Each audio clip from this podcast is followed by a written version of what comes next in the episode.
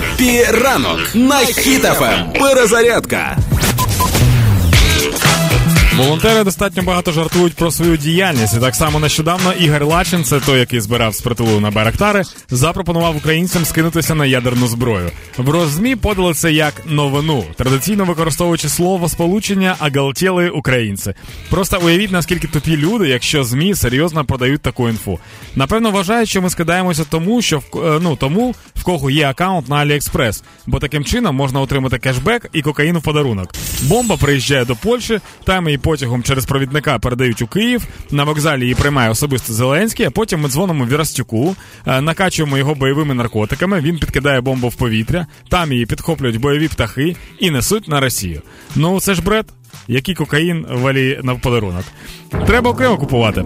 Звичайно, ті росіяни, яких ще залишилось трохи мізків, здогадуються, що це жарт, і тільки жителі Бєлгороду трохи напружуються. Допомагаємо одне одному та нашим воїнам. Слава Україні!